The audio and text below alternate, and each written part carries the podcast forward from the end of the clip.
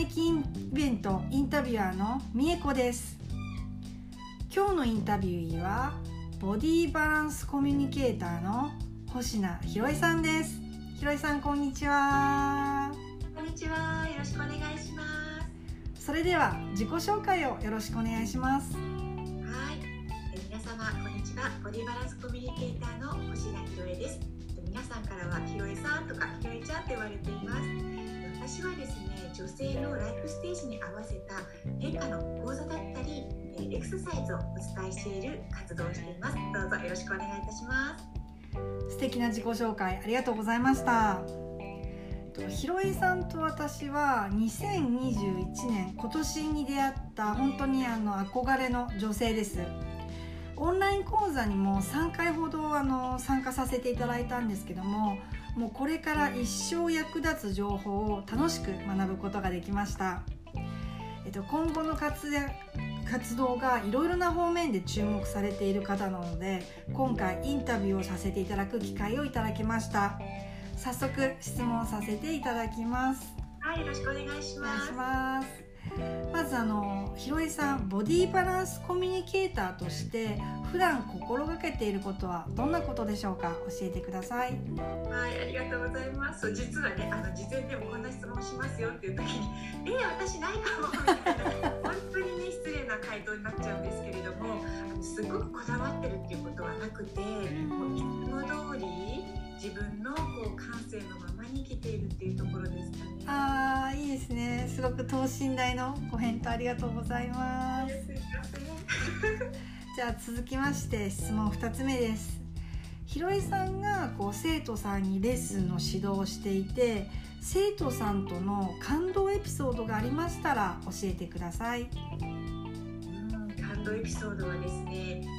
たくさんあるんですね。うんでその中から何をお話ししようかなとですけれども、まあ、例えばあの私のエクササイズを通してちょっと体の不調を感じて病院に行ったら、えー、ちょっと何ですかね病気が見つかった、うん、しかし早期発見だったので大事に至らなかったっていうお声を聞いたりですね。あとは生徒さんからはあの私のレッスンはね薬箱のようだっておっしゃってくださったりとかそうそれをなんか聞いて私はもう逆に私の生徒さんは作品ですよと。も生徒さんと一緒にこう出かけても作品とともに歩いているからそれが自慢だったりします。すごい素敵なエピソードありがとうございます。ここで皆さんからいただいたひろえさんへのご質問をまたのひろえさんにお答えいただこうと思いますはい、えっと、40代女性 K さんから2つ質問を挙げさせていただきます。先生の物事の好きとか苦手の基準は何でしょうか？はい。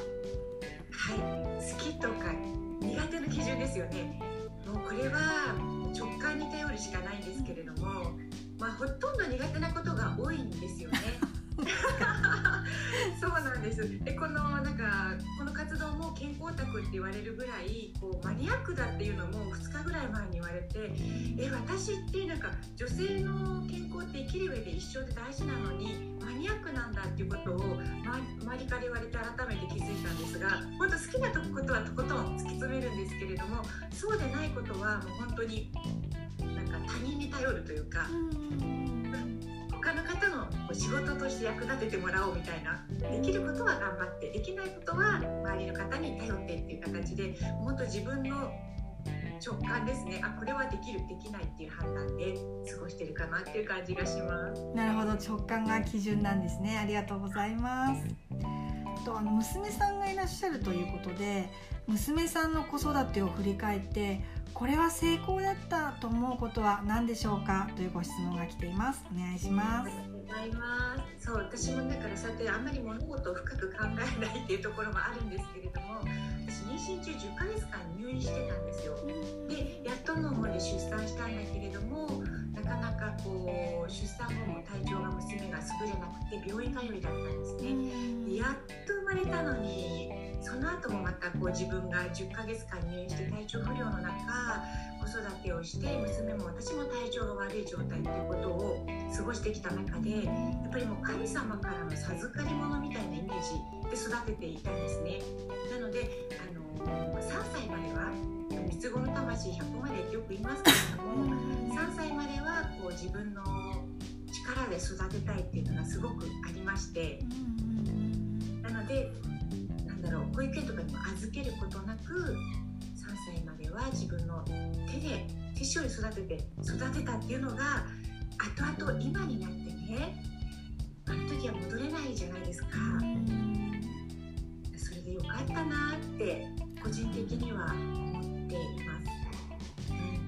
なんかあの小さなお子を持つママさんにとっては結構こうあの響くあのすごいエピソードですね。ありがとうございます。うんありがとうございます。でも今働くママも多いからね。こう願っても叶わないっていう方もいらっしゃると思うけれども、まあ、私の時代は幸いねそういうことができたということですね。ちなみに今娘さんおいくつなんですかとか聞いてもよろしいですか？ね社会人だよ。あそうなんですね。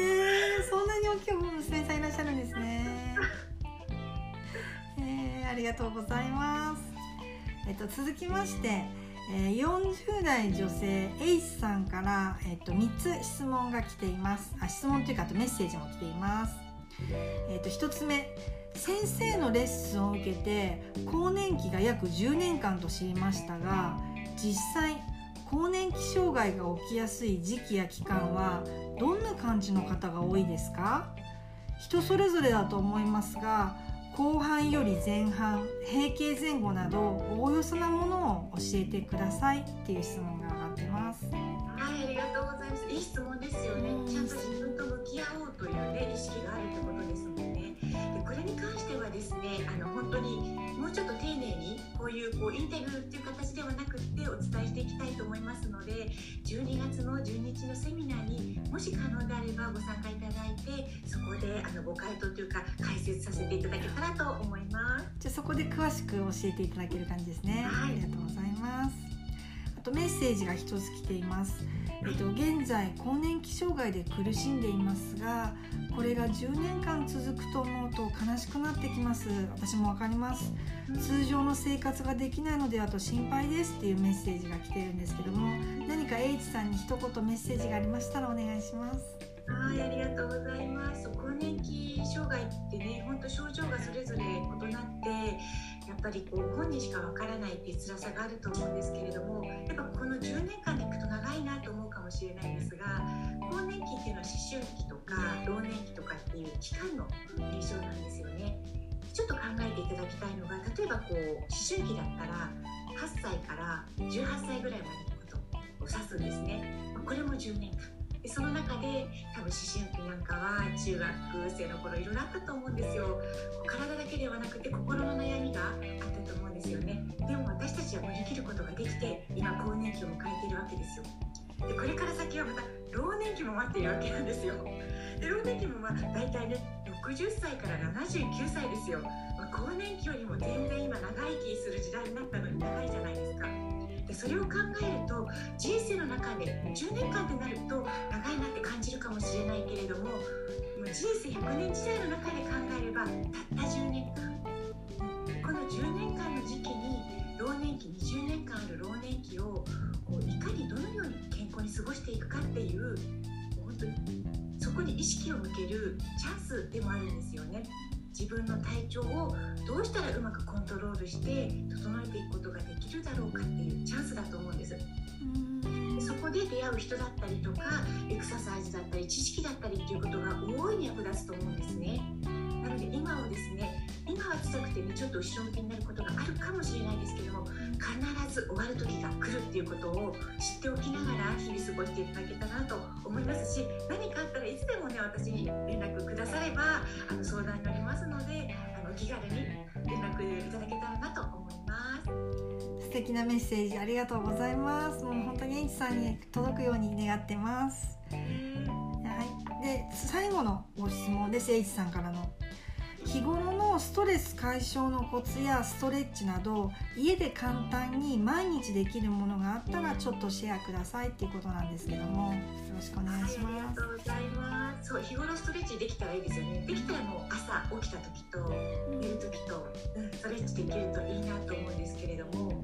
まあ、なかなかねそうはいえどもできないことがあると思うのでお家でながらでできるようなエクササイズを一つみえこさんどうですか？あぜひお願いします。あの見てこれをご覧になっている方にもぜひあのシェアください。お願いします。みえこさんは多分こうパソコンとかスマホやってる時間が長そうなイメージがあるんですよ。そうなんですよ。そうなんです。はい。なのでそれが少しでもあの解消できる方法首ってたくさん神経が通っている部分なので、ここを快適に巡りよくしておくっていうのは人生に大きく関わると思うんですね。なので日常でも簡単にできるエクササイズを一緒にやっていきましょう。例えばなんですが、今もしテーブルがあったとしたら、はい、テーブルの上に握り拳2つ置いてその上に顎を置いてもらいたいんですね。なるほど。えー、はい、ちょっと難しい。えっ、とこうしてちょっとあのすいません。目線が上からになっちゃうんですけど。こうですね。はい、ありがとうございます、そうですそうです。でもしあのテーブルがなかったらおへそを下に向けて床におへそを下に向けてうつ伏せでも OK、うん、はい。この状態で息を吐きながらゆっくり首を傾け息を吸いながら戻す息を吐きながら首傾けて耳と肩を近づける。そうです。ゆっくり戻します。あと10回ぐらいいきましょうか。吐い。て吸ってボキボキ首打ってないですか？大丈夫ですか？うん気持ちいいです。気持ちいいですよね。耳からね鎖骨の部分の強鎖ヌートス筋っていう筋肉をねストレッチしています。吐いて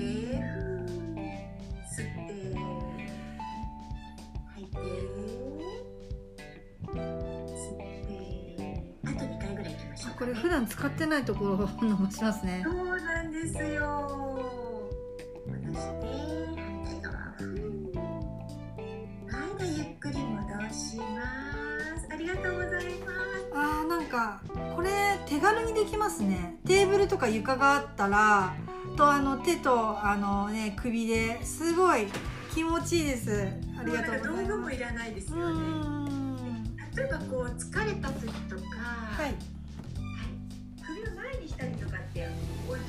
ですで疲れたらちょっと首を非常にするするとかっていうのはあると思うんですけどなかなか横って動かさないじゃないですか。そうですね。うん。でもこれをこういきなり動かすっていうとちょっと首に負担かかってしまうので手を使って手だったらねお金もかからないしすぐ用意できる道具じゃないですか、ね、場所も時間もねお金もかからないっていう。そうなんです。だからそういう方法をねこの講座でもねたくさんお伝えできたらいいなと思っていますこれはいいことを聞きました。ありがとうございました。さて12月12日の日曜日13時からスペシャルセミナー大人女性のクオリティオブヘルスライフ。40代以上の大人女子女性の体と健康講座を開催します。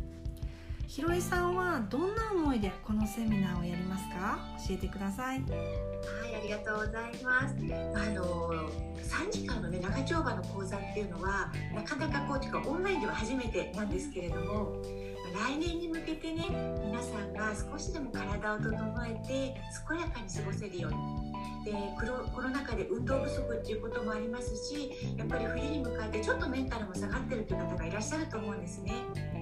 ぜひねご参加いただいて自分の体の変化を知っていただいて簡単に改善できる対策エクササイズを一緒に行ってより元気に美しく更年期老年期が迎えられたらなと思ってお届けします。どうぞよろしくお願いいたします。ありがとうございます。素晴らしいです。このセミナーは内容的にはどんな内容なんでしょうか？教えてください。はい。もう女性には欠かせないですね。あの女性ホルモンの更年期の講座だったりあとエクササイズも取り入れていきます。とはいえですねマットを引いて着替えてってまでは大丈夫です。着替えずに先ほどやったみたいな簡単にできるエクササイズ対策方法のエクササイズだあとはですね今乳がんが9人に1人と言われていて遺伝性のがんではなくなっているということも考えられてあの言われていますのでその対策方法だったりちょっと分かりやすくあのチェックする方法病院行くのちょっとハードル高いですよね。あとは骨盤底筋群って言って下っ腹出てきませんか？